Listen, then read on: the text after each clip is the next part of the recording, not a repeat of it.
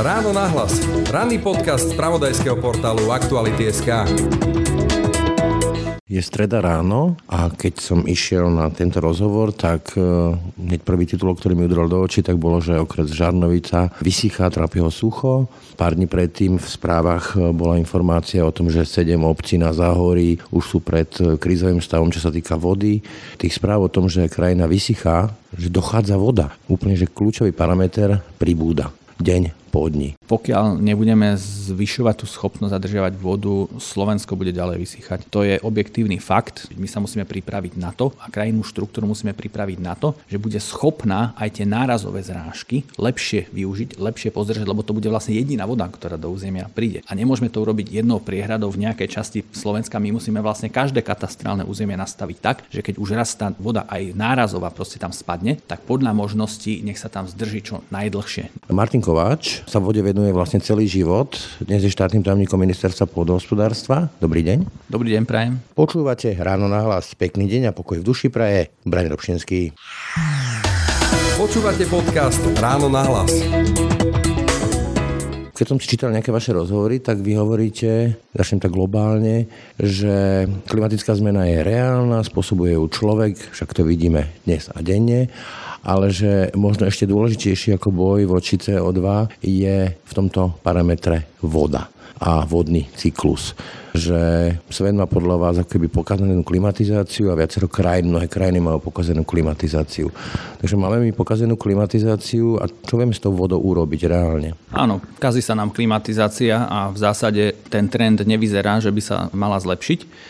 Na druhej strane civilizácia, európske spoločenstvo, krajiny čelia skutočným klimatickým zmenám veľkým, ktorých prejavom je ako jeden protipol sucho a veľké teploty, druhý protipol sú potom tie extrémne dažďa a extrémne prejavy počasia. To je stále vlastne ako keby ten istý rozstyl. To je vlastne management vody v tej troposfére, ako tá voda prebieha ale do toho nám vstupujú nové parametre. A teraz je dôležité to, ako sa s tým vysporiadame. Zatiaľ to vyzerá tak, že medzinárodná komunita vedecká alebo aj politická sa zhodla na tom, že je potrebné tie teploty priemerné globálne držať pod 1,5 stupňa. To je nejaká politická zhoda. To je vlastne nejaký taká nádej, že ak sa to neotepli viacej, tak tým pádom by tie extrémy neboli až také devastačné, ako sa predpokladá. Ale už dnes vieme, že dosiahnuť to priemerné zvýšenie teplot do ten 1,5 stupňa, to je otázka možno 5-6 rokov. V zásade zásade sme už veľmi blízko. To znamená medzinárodné spoločenstvo. Hovorí sa už taká celkom zhoda, že toto je prvé leto takto horúce nášho budúceho života, že lepšie to už nebude. Áno, ako pri doterajšom trende to zatiaľ vyzerá tak. Ale napriek tomu, že to vyzerá hrozivo, tá nádej stále je a tá nádej spočíva v tom, ak dokážeme lepšie porozumieť príčinám týchto javov a zároveň navrhnúť opatrenia, ktoré dokážu tie rizika redukovať a zároveň zvýšiť odolnosť na zmeny klímy, ale hlavne vytvoriť lepšiu klimatickú odolnosť tej krajiny, vlastne v ktorej žijeme a v ktorej sa odohráva celý tento príbeh. Musím to vrátiť tej vode priamo. Taký trošku paradox, že predtým e, veľa meliorizácií, odvodňovalo sa, potom zase za rovnaké peniaze, za peniaze štátu zavlažovalo. No a dnes je jeden z kľúčových faktorov les, ktorú má tú vodozádržnú schopnosť, no ale vieme, že tu sa proste odlesňovalo brutálnym tempom a spôsobom. Čiže je nejaké krátke riešenie, lebo tie stromy nevyrastú za rok, les sa nestane, alebo stromy sa nestanú lesom za pár rokov. Ako vrátiť tú vodu, alebo zvýšiť tú vodozádržnú schopnosť, aby som použil tento odborný termín, krajiny? Áno, sú tie riešenia, ktoré nám pomôžu. V prvom rade je potrebné si uvedomiť, že v čom spočíva to znižovanie tej vodozádržnej kapacity teraz. Vlastne, keď si zoberieme, tak každý rok pribudne v katastroch obcí opäť niekoľko nových domov rodinných, opäť niekoľko nových obchodných centier alebo nejaká nová výstavba. A treba si uvedomiť, že každá tá jedna výstavba v tom katastri, ktorý má presnú výmeru v metroch štvorcových, vlastne urýchluje odtok dažďovej vody a zároveň aj znižuje ten vegetačný kryt. A zároveň aj obmedzuje vsakovanie tých dažďových vod. To znamená, že pokiaľ by sa to dialo rok, dva, tri za sebou, v zásade to nie je problém. Problém je v tom, že to sa vlastne deje celé dekády. Chcete povedať, aby som to prešiel do ľadského jazyka, že každé to vybetonované miesto jednoducho nevsiekne tam tá dažďová voda a tým pádom je menej potom aj v podzemí. Áno, pretože práve to zdržanie tej dažďovej vody je kľúčové. To zdržanie spôsobuje v pôvodnom prírodnom prostredí, že má čas teda vsiaknúť do podložia, čas teda časť zase vydotuje korene, ktoré chladia a využívajú teda stromy na to, aby teda chladili tú krajinu a časť potom ten prírodzený prebytok odíde. A u nás sa to postupne tak menilo, že práve tým manažmentom krajiny my v zásade tú vodu veľmi rýchlo teda posúvame ďalej, že v zásade s ňou nemáme problém hej, z hľadiska toho komfortného bytia a na druhej strane nám chýba ekosystémovo. Ak sa teda vrátim k tomu, že čo s tým môžeme robiť, je to, že ak teda rozumieme, že ktoré vplyvy nám tú vodu z územia urychľujú, je to napríklad aj erozné procesy alebo spôsob hospodárenia na poliach, ktorý keď je veľmi konvenčný, teda ja sa napríklad eh, robí orba. Hej, z... Je to intenzívne, vlastne tá pôda sa postupne, postupne opotrebovala. Vyčerpáva, je tam aj vysoká erózia pôdy, ak tie postupy nie sú vhodné pôdoochranné. A ono sa to nezdá, ale to je ako taká skladačka puzzle, ktorú hráme proste s deťmi. Proste jedna skladačka k druhej, to je jeden kataster k druhému katastru a zrazu zistíte, že sú to vlastne nejaké kumulatívne dopady za celé povodie, alebo vlastne to sú procesy, ktoré sa dejú všade. To znamená, prvým základným nástrojom toho je to, aby si vlastne tá komunita, tí aktéry, ktorí v nej žijú, nielen obce, ale aj obyvateľia firmy, ktoré tam stavajú, uvedomili, že musíme s tou vodou nakladať lepšie. V zásade je potrebné tú vodu v tom území nechať. Určite je dobre na to, aby bol nejaký regulačný rámec, ktorý na to upozorní a podporuje, že nechávajme tu. Podporuje znamená, povedzme, že poďme sa vrátiť k tomu, že čo najviac tých čo viem, parkovíc, betónových a tak ďalej vrácať k tomu modelu, aby to bola pôda, kde ten dáž môže siaknúť takto. Áno. To znamená to napríklad aj to projekčne lepšie navrhnúť to parkovisko, pretože dá sa vybudovať parkovisko, ktoré v zásade ani nemusí odvádzať tie dažďové vody vôbec mimo. Môže v zásade zásade všetky tie dažďové vody nechať na vsiaknutie alebo dokonca na akumuláciu. A naopak parkovisko môže byť navrhnuté už od začiatku tak, aby práve tá voda, ktorá sa zadrží, dotovala a podporovala stromy a tie stromy zase chladili tie plochy na parkovisku. To znamená, že aj parkovisko sa dá načrtnúť ako relatívne zelené parkovisko, ktoré nezvyšuje tie rizika, lebo auta potrebujú niekde zaparkovať. Rovnako aj logistický park, ak vznikne taká škatula proste, hej, lebo firma potrebuje tam umiestniť priemyselnú výrobu, ako človek proti tomu nemá námietku, ale tá istá škatula sa dá urobiť tak, že môže mať zelenú strechu, môže mať zelenú stenu a môže dokonca aj tie dažďové vody nechávať na území tam, kde je. Vieme si ako napočítať, že okolko viac by sme potrebovali zvýšiť tú vodozádržnú schopnosť, to znamená, okolko viac by tej vody malo zostať tu u nás na Slovensku, aby to neotekalo niekam inde? Áno, týmto sa už zaoberala vláda aj v minulosti. Sú už aj urobené prepočty na úrovni katastrov obcí aj na úrovni regiónov. Môžem povedať pár príkladov, aby sme tomu lepšie porozumeli. V bežnej praxi sa stáva, že sa znižuje tá vodozádržná kapacita na území nejakého, nejakého katastra obce, povedzme, neviem, o 500, o 1000, 1500 metrov kubických ročne. A teraz si rátajme, že v priebehu pár rokov sa nám to stále kumuluje.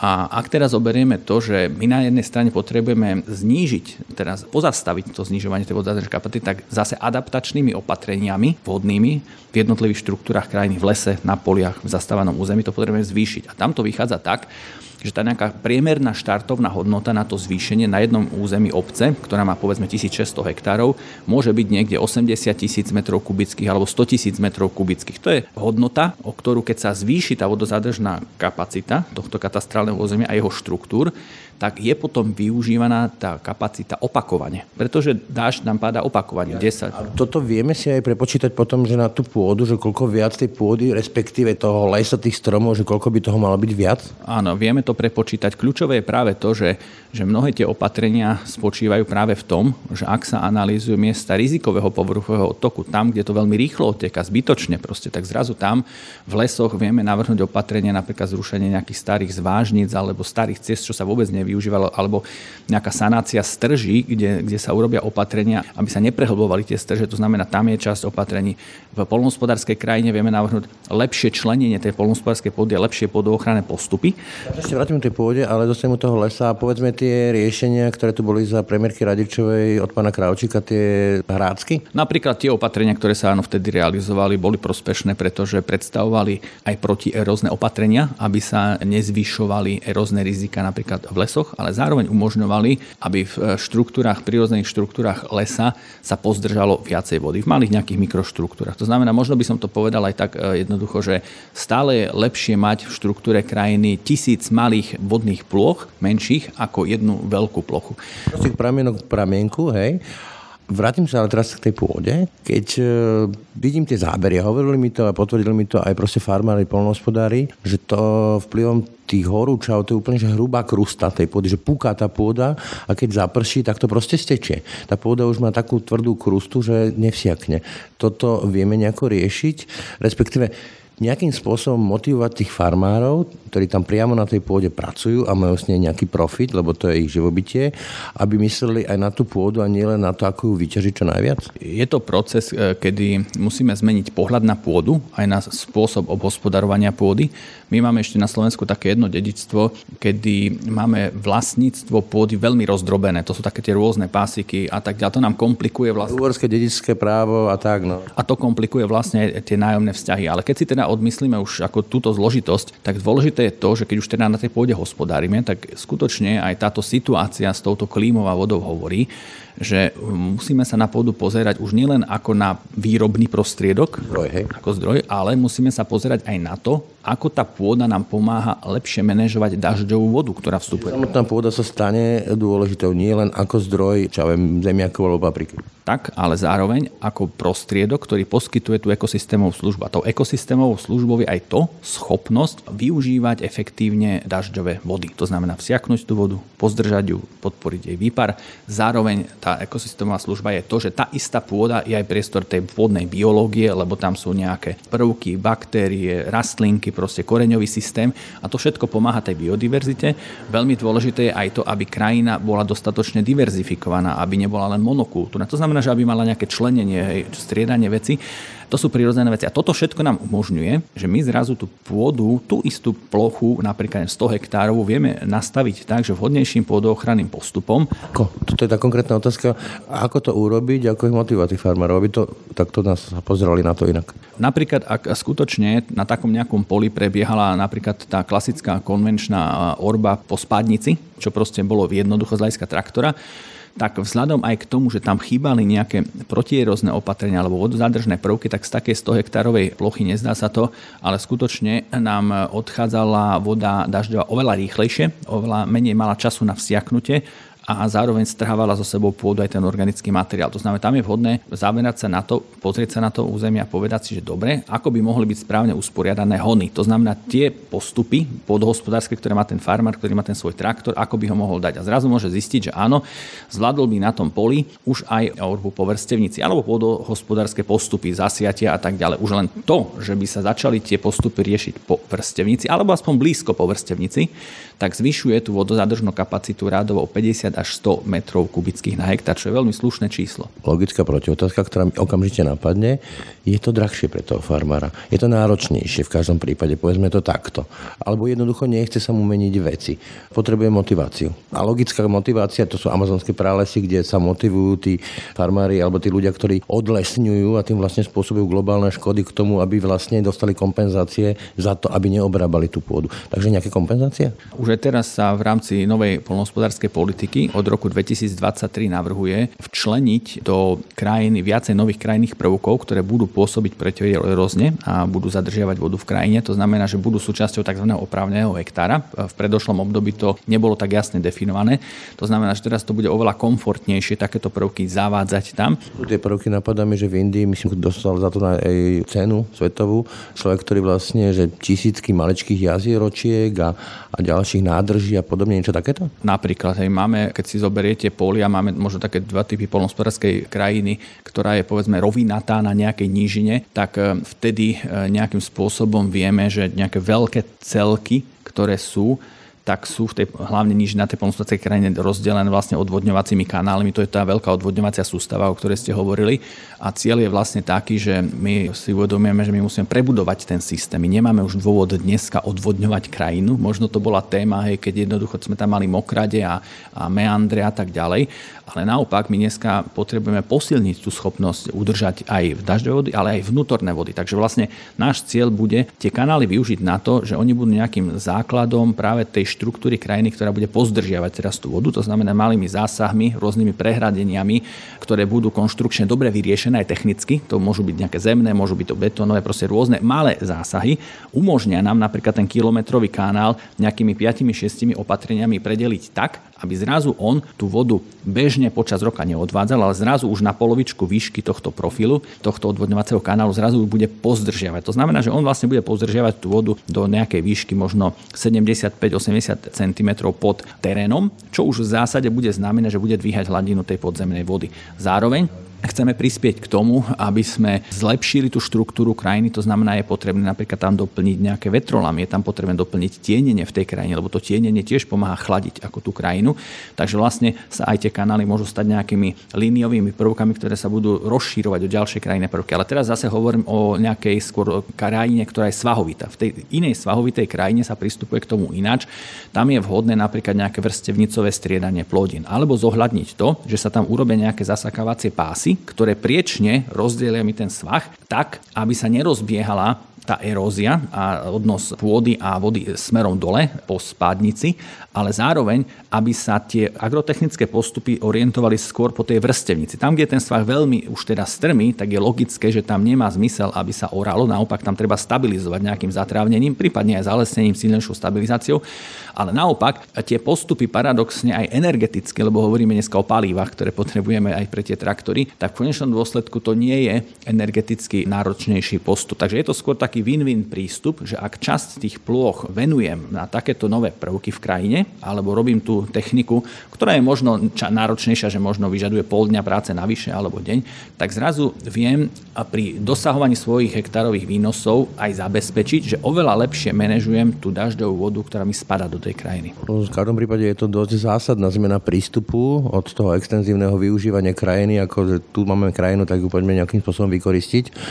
Môže to dojsť až k niečomu takému, lebo však e, môj otec sa tomu venoval, meliorizácia, to znamená betónové kanály, každá druhá rieka to má na Slovensku, že toto budeme nejako rozbíjať, vrácať sa k tomu, že meandre, že aby tá voda zostávala v tých riekach, v tých potokoch dlhšie, takisto mokrade, rašeliniska, to sú tiež veľmi vzácne biotopy, ktoré zadržiavajú vodu. Áno, my potrebujeme si uvedomiť, že analyzovať, kde všade je ten potenciál vrátiť vodu do krajiny, kde ju pozdržať a ten potenciál je skutočne vo všetkých tých štruktúrach, ako ste povedali, v lese, na poliach, je to v tých záplavových územiach, v tých, v tých nívnych oblastiach. A netreba sa toho vôbec bať. Cieľom ani nie je to, akože všetky kanály zasýpať. Naopak, treba ich využiť na to, že sú to už dnes nejaké líniové prvky v krajine, ktoré keď prehradíme, začneme logicky prehradzovať, tak budú prospešné aj pre farmára, aj pre tú obec, aj pre toho. Do tých kanálov nejaké zádržky. Zádržky, presne. My môžeme aj meniť funkciu tých kanálov, lebo zrazu ho môžeme rozšíriť. On nemusí byť stále len ako taký úzky a aj v rámci nejakých projektov pozemkových úprav alebo nejakých terénnych úprav môže z neho vzniknúť malý rybník, zrazu z neho môže vzniknúť nejaká časť, ktorá bude využitá pre obec na malú koreňovú čistiareň odpadových vôd. Dokonca niektoré tie kanály sú také veľké, hej, že tam môže byť nejaká malá lodná doprava lokálna ako pre turistov. To sú také veci, ktoré veľmi pomôžu tej krajine, ale hlavne sa mnohé úseky krajiny môžu vrátiť do tých pôvodných parametrov, kedy skutočne boli prirodzené mokrade a dokázali ako špongy a tú vodu proste zadržiavať. To znamená, že pre nás je teraz cieľ vytvoriť nový zdroj príjmu pre farmárov a obospodarovateľov pôdy. To znamená, že my oceníme to úsilie, že v tom území firmy sa starajú o štruktúry krajiny a zároveň, že sa starajú dobre o vodu v krajine. A to práve chceme podporiť a to je vlastne ako keby že nový prístup. My ten prístup nazývame, rozpracovali sme v takom koncepte pôda ako uhlíková a vodná banka krajiny, pretože pôda skutočne je tou bankou, proste, ktorá je tým rezervoárom, ktorý zadržiava aj tú vodu, aj ten uhlík, organický materiál.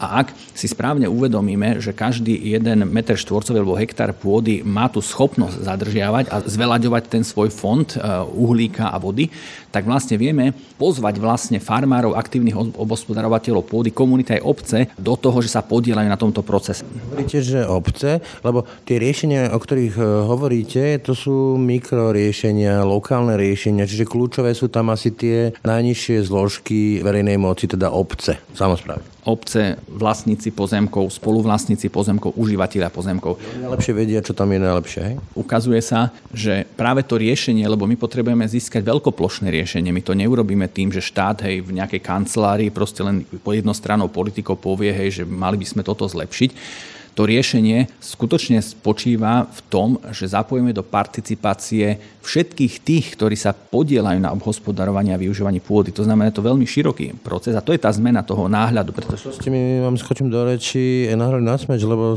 na Slovensku klasika z politiku sledom dlhé roky je rezortizmus. A treba z toto je téma, ktorá sa týka, že ministerstvo pôdohospodárstva, ministerstvo životného prostredia, ministerstvo hospodárstva, ministerstvo dopravy. No už tam tu štyri rôzne záujmy, štyri rodní úradníci plus samozpráva. Áno, toto je jeden z dôvodov, hej, že prečo tie politiky častokrát sa realizujú a dosahujú ciele veľmi pomaly pretože ak sa na to pozrieme veľmi rezortne, Vybíjate sa. vybíjame sa, nemôžeme to riešiť tak, že, že jeden rezort rieši iba vodu a druhý rezort rieši iba pôdu a tretí rieši iba výstavbu. My si musíme uvedomiť, že my žijeme v krajine, kde milióny rokov a od podstaty ako tejto planéty funguje obeh vody, ktorý automaticky prepája v tom obehu vody pôdu, odtokové procesy, výpar vody v krajine, chladenie. To znamená, to sú úplne prepojené veci integrálne.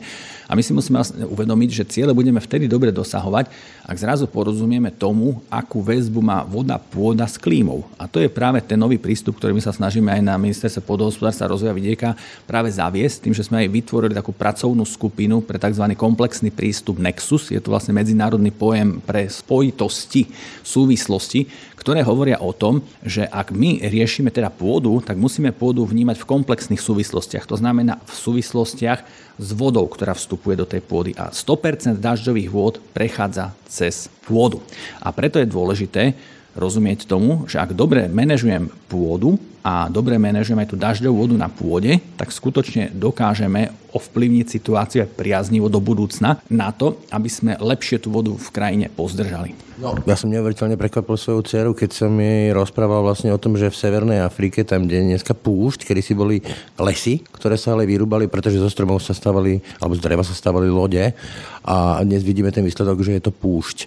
Keď sa vrátim k tým vašim slovám, že vodná banka. Ako je na tom Slovensko v tejto banke? Vieme, že napríklad Česko má problém, že je to strecha Európy, že tam odtiaľ oteká. Ako sme na tom my, Slovensko? Tak e, my sme na tom v zásade podobne. My sme sa dlhé roky hrdili tým, že sme krajina, ktorá má nadbytok, ako respektíve veľké množstvo vody, ale vidíme sami, že ten problém nás zrazu rovnako postihol. Máme tu proste deficit obrovský zrážok, nie len rok, ale to už niekoľko rokov, ono sa to takto nabaluje a zrazu jednoducho nám horí pôda, zrazu tie zdroje klesajú. Slovenský hydrometeorologický ústav, ktorý sleduje práve tieto hydrologické parametre, potvrdil dlhodobý trend, že nám klesajú hladiny podzemných vôd. A možno len aby som takú predstavu vytvoril, ak máme nejaké katastrálne územie obce a tam nám klesne hladina podzemnej vody o 1 meter priemerne, tak vlastne my stratíme na tom území zhruba 5-7 miliónov metrov kubických vody. To znamená, že skutočne tá pôda ona je vlastne najväčší priestor na zadržanie vody. Už vidíme v tých správach prakticky deň čo deň, že vysychajú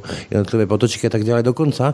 A neviem, či mi to viete potvrdiť. Už som sa dočítal niečo takého, že tým, ako vlastne bude vyššie hladina ľadovcov v Alpách, bude menej vody v Dunaji a že môžu byť ohrozené aj zásoby podzemnej vody na Žitnom ostrove, čo je vlastne naša kľúčová zásobnica. Áno, tie veci súvisia. To znamená, že ak tomu rozumieme tým procesom u nás a vieme, prečo je veľmi dôležité sledovať schopnosť zadržať tú vodu, tak eh, tie procesy sa dejú rovnako v Rakúsku, Španielsku, Taliansku a tak ďalej. Ale ja sa teraz vrátim k tomu, že preto je pre nás veľmi dôležité, aby my sme začali vnímať pôdu alebo pozemok dokonca ako mikropovodie. Pretože každá tá plocha je nejaká prispievajúca plocha. Viete, niekto má rodinný dom, má 4 áre na nejakom pozemku, tak ono sa to nezdá, ale jedna takáto plocha, jeden rodinný dom k druhému, zrazu ich máme 200, v tej obci 300 a zrazu, pokiaľ všetky sú odvodnené, tak všetko to zahltí tú kanalizáciu, tá voda nám chýba. Častokrát aj tie rigoly popri cestách boli projekčne navrhnuté, takže skutočne na dlhé kilometre nám odvádzali tú vodu bez toho, aby vlastne išli skôr do toho vsaku, pretože podstata toho rigolu školu primárna mala byť skôr len miesto na odvedenie tej dažďovej vody z vozovky, ktorá tam siakne.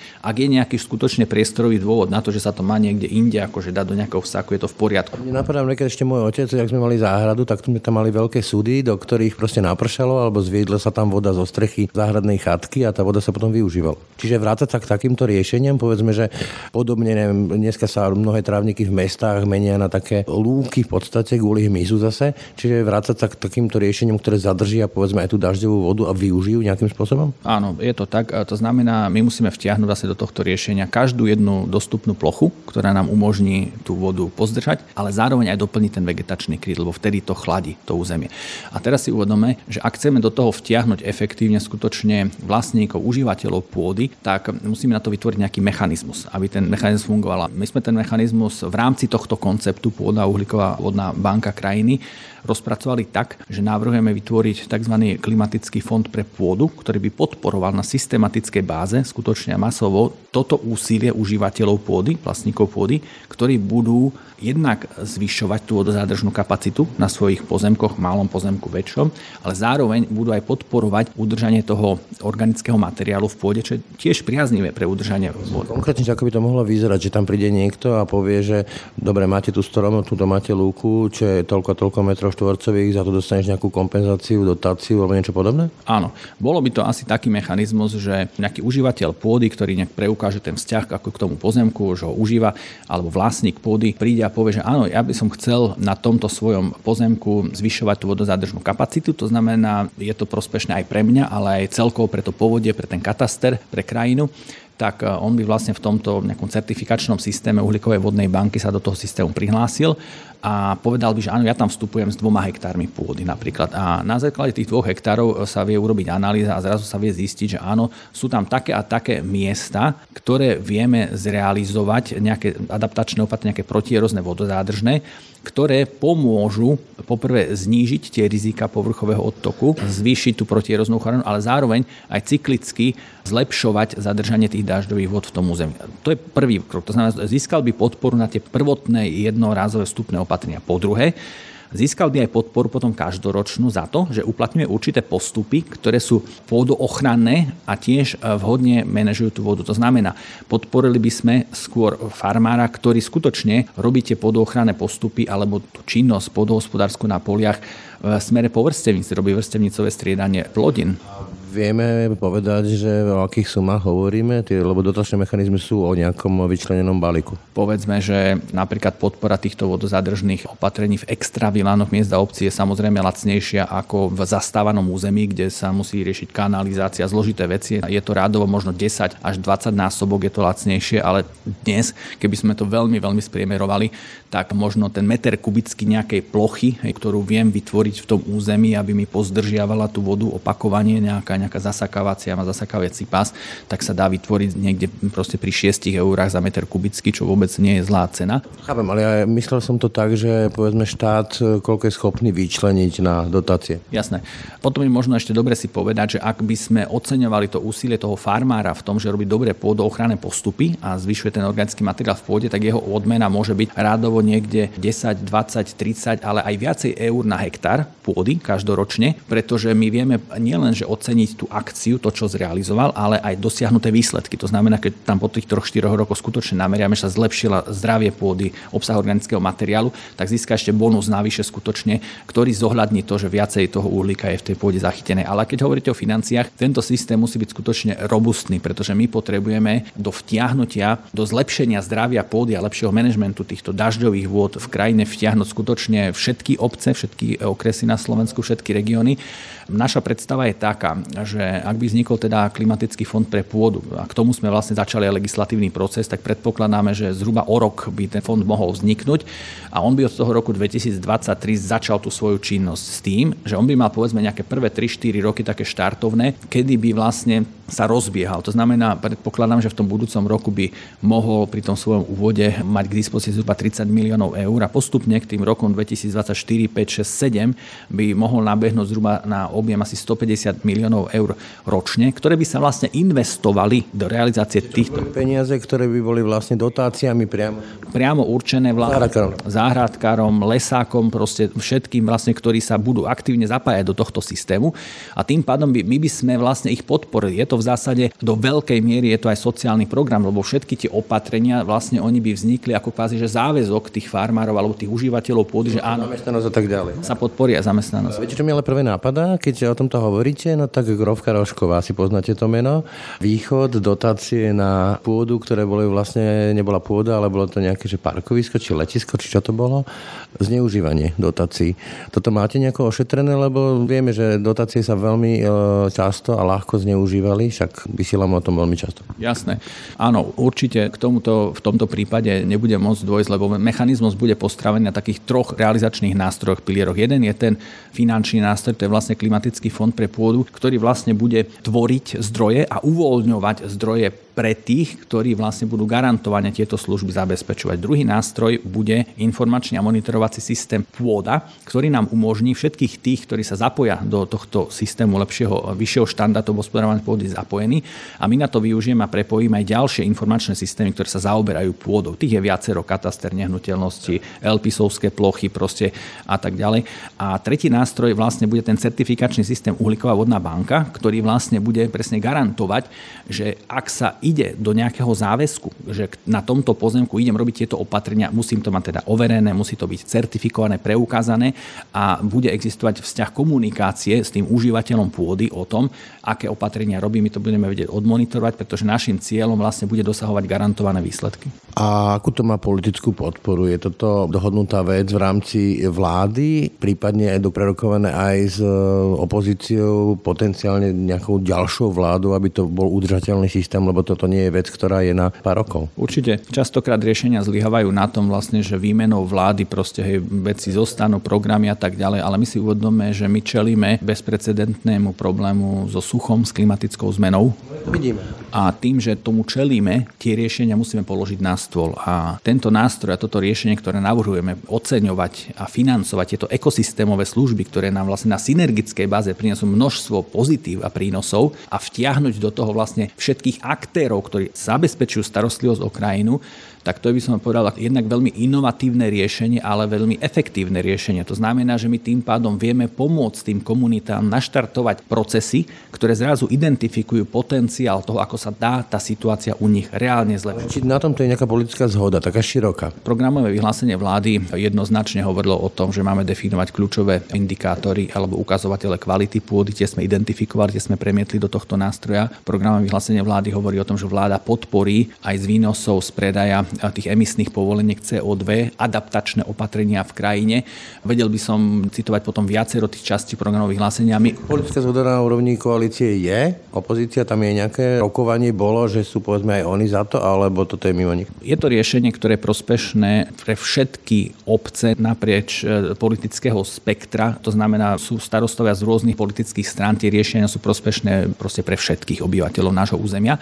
A my sme toho názoru, že musí prebiehať dialog k tomuto. Práve preto sme začali vlastne také komunikačné aktivity, kedy sa snažíme vysvetľovať prínosy tohto riešenia a toho, ako toto riešenie pomôže štartovať v tých jednotlivých katastrof obcí, v jednotlivých regiónoch tie ozdravné opatrenia, ktoré budú znižovať rizika povodní a sucha. To znamená, že našim cieľom je v rámci takéhoto dialogu o pôde a vode vtiahnuť do debaty aj kolegov z ostatných rezortov, vlastne naštartovať aj takú medzirezortnú spoluprácu, ale zároveň vytvoriť predpoklady na to, aby táto klimatická akcia na pôde mohla pokračovať do budúcna, pretože je mimoriadne dôležitá pre budúcnosť Slovenska. Vzhľadom na to, ako o tom hovoríte, respektíve čo vidíme, je naozaj, že vyschyname, to je možno, že aj téma na to, či by tam nemal byť nejaký vládny spolnomocnenec pre vodu, alebo že ministerstvo vody mi napadá, alebo úrad nerieši ten problém, ale asi by to malo byť mať jednu hlavičku. Určite by sa to mohlo zastrešiť, ale myslím si, že v prvom rade je dôležitá tá vôľa komunikovať, lebo ide vlastne o to prepájať, aby vlastne jednotlivé rezorty našli v tomto spoločnom prístupe benefity, prínosy a možno je dobre spomenúť aj to, že vlastne všetky klimatické ciele, ktoré máme ako Slovensko a záväzky medzinárodné, všetky končia na pôde, pretože na pôde sa nám spájajú vlastne všetky národné a medzinárodné politiky, lebo na pôde máme nejakú biodiverzitu, na pôde máme močiare, rieky a na pôde vlastne vieme zrealizovať opatrenia, ktoré vedia zvýšiť odolnosť na tie zmeny klímy a vedia zároveň tú krajinu nastaviť tak, že je odolnejšia a lepšie v danom čase, v danom priestore, v danej situácii lepšie reagovať a pracovať s tou vodou. A toto sú nejaké že unikátne slovenské riešenia, alebo toto je nejako, že čerpáme z EÚ a jej politík? Je to nejakým spôsobom koordinované, prepojené? My sme vychádzali aj z toho, že celý tento náš prístup je vlastne už taký komplexnejší prístup ako k manažmentu pôdy, ktorý vlastne zastrešuje už aj samotná Európska únia, ktorá napríklad stanovila stratégiu EÚ pre pôdu v novembri minulého roku, ktorú publikovala a cieľom tej stratégie stratégie zlepšiť zdravie pôdy, zastaviť jej degradáciu a zároveň ambíciou bolo tejto stratégie zhruba do dvoch rokov vypracovať aj zákon, Európsky zákon o zdraví pôdy, veľmi jednoducho som tak povedal. Ten zákon alebo nejaká norma alebo nejaká legislatíva by pomohla tomu, aby v rámci jednotlivých krajín existovali aspoň nejaké štandardné mechanizmy, ktoré nám odmonitorujú stav tej pôdy, tie kľúčové indikátory a zároveň navrhnú opatrenia, ktoré môžu zvrátiť tú degradáciu a naopak prispieť k tomu, aby sme pôdu dostali do dobrého stavu. To znamená, že komunikujeme to aj s Európskou komisiou, kde sme boli napríklad v našom stálom zastúpení. Tam sme prezentovali aj naše príspevky, ako riešime túto problematiku. Myslím si, že dostali sme veľmi dobrú spätnú väzbu aj od predstaviteľov príslušných eh, direktoriátov.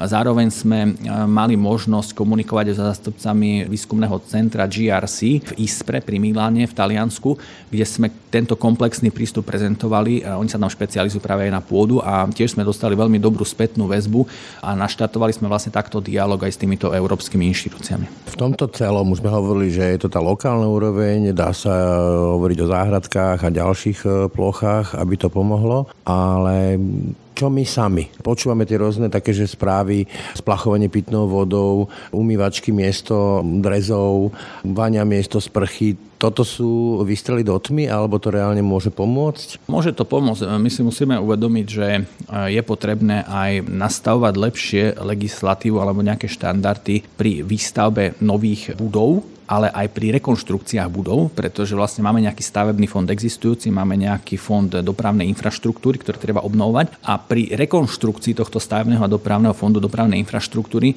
my môžeme ten manažment vody postupne zlepšovať. To znamená, keď sa aj robí nejaká rekonštrukcia, skutočne dneska už je na mieste, že pokiaľ tam je ten potenciál, pokiaľ je to technicky možné, napríklad v tej budove alebo v nejakom objekte, zaviesť samostatnú kanalizáciu alebo samostatnú prípojku vody, teda nie nie pitnej, ale užitkovej vody, tak nech sa to doplní, lebo tým pádom vlastne tú pitnú vodu vlastne šetrím a využívam skôr nejaký zdroj či dažďovej vody alebo nejaký miestny, ktorý na to bežné spláchnutie úplne postačuje a tým pádom lepšie pracujem s tou vodou. Rovnako sa to týka aj tých objektov, či už novonavrhovaných alebo rekonštruovaných, že dneska si myslím, aj Slovensko má veľký potenciál ako aj v rámci tých zelených striech a zelených stien, pretože oni dokážu tieniť to prostredie. Máme potenciál práve aj v tom, prehodnotiť celý ten systém odvodňovacích rigorov aj popri cestách, popri chodníkoch, práve na to, aby sme si uvedomili, že či skutočne je to potrebné ich tak masívne všetky tie dažďové vody odvádzať, alebo či ich nechať do značnej miery popri tých cestách. Samozrejme, že to treba riešiť aj s ohľadom na tie extrémy počasia, kedy tam skutočne hlavne v intravilánoch zatopiť nejaké krížovatky a tak ďalej. Ale to všetko je riešiteľné. My si musíme uvedomiť, že situáciu musíme riešiť tak v intravilánoch, aj v extravilánoch a preto je vlastne dobré, aby sme na základe toho vedeli nastaviť tie lepšie prístupy, parametre, aj nejakú tú reguláciu, čo sa týka stavebného fondu, čo sa týka práve polnohospodárskej krajiny, lesov a celkovo tým pádom vlastne prispiejeme takým integrovanému prístupu, synergickým riešeniam. Čiže takéto riešenie na prvú, že veľké priehrady alebo hromadné zalesňovanie, proste také tie megalomanské riešenie asi nie sú cestou, cestou je to lokálne riešenie, alebo tie lokálne riešenia. Dnes je vlastne problém v tom, že otázka je taká, že keď by chcel niekto postaviť veľkú priehradu, no natečie mu tam akože voda. Ja chápem, hej, že môže byť časť komunity vodohospodárskej postavená za to, že áno, práve teraz riešme nejakú veľkú priehradu alebo nejaký objekt na zadržanie vody ale ja by som skôr povedal, že my máme sami problém s tou existujúcou infraštruktúrou, pretože aj dnes máme viacero objektov, ktoré sú aj zanesené, my ich potrebujeme naopak vyčistiť, naopak lepšie využiť ten ich potenciál, takže tam je dosť veľa práce a naopak sa ukazuje, že my potrebujeme zvládať manažment vody plošne v tom území, pretože to vodné hospodárstvo krajiny to nie je len o úpravách vodných tokov, ako sme to kedysi riešili, ono je skutočne o manažmente vody v krajine a jej štruktúrach. A my si zase musíme uvedomiť, že skutočne je dôležité tú krajinu nechať aktívnu z hľadiska toho, že umožňuje vsak, umožňuje výpar, ktorý chladí tú krajinu a paradoxne by sme boli prekvapení, že tak aktívne chladená krajina to vegetáciou nám oveľa lepšie prispieva k redukcii tých rizik toho prehrievania toho územia. Je to aj spočítané, dá sa to namerať. Možno by som k tomu lesu povedal, že u nás paradoxne výmera tých lesov rastie na území Slovenska. Čo skôr potrebujeme posilniť je skôr protierozná ochrana ešte v tých lesoch a naopak posilniť to, že môžeme práve v lesoch nájsť štruktúry alebo časti lesov, kde môžu vzniknúť e, rôzne malé vodné prvky plochy, pretože sú vhodné na to a možno len malými nejakými zásadmi, opatreniami alebo aj prakticky nejaké malé vodné nádrže tam môžu vzniknúť. Ale stále sú to nejaké zásahy existujúcich štruktúr. to lesa zmeniť, ale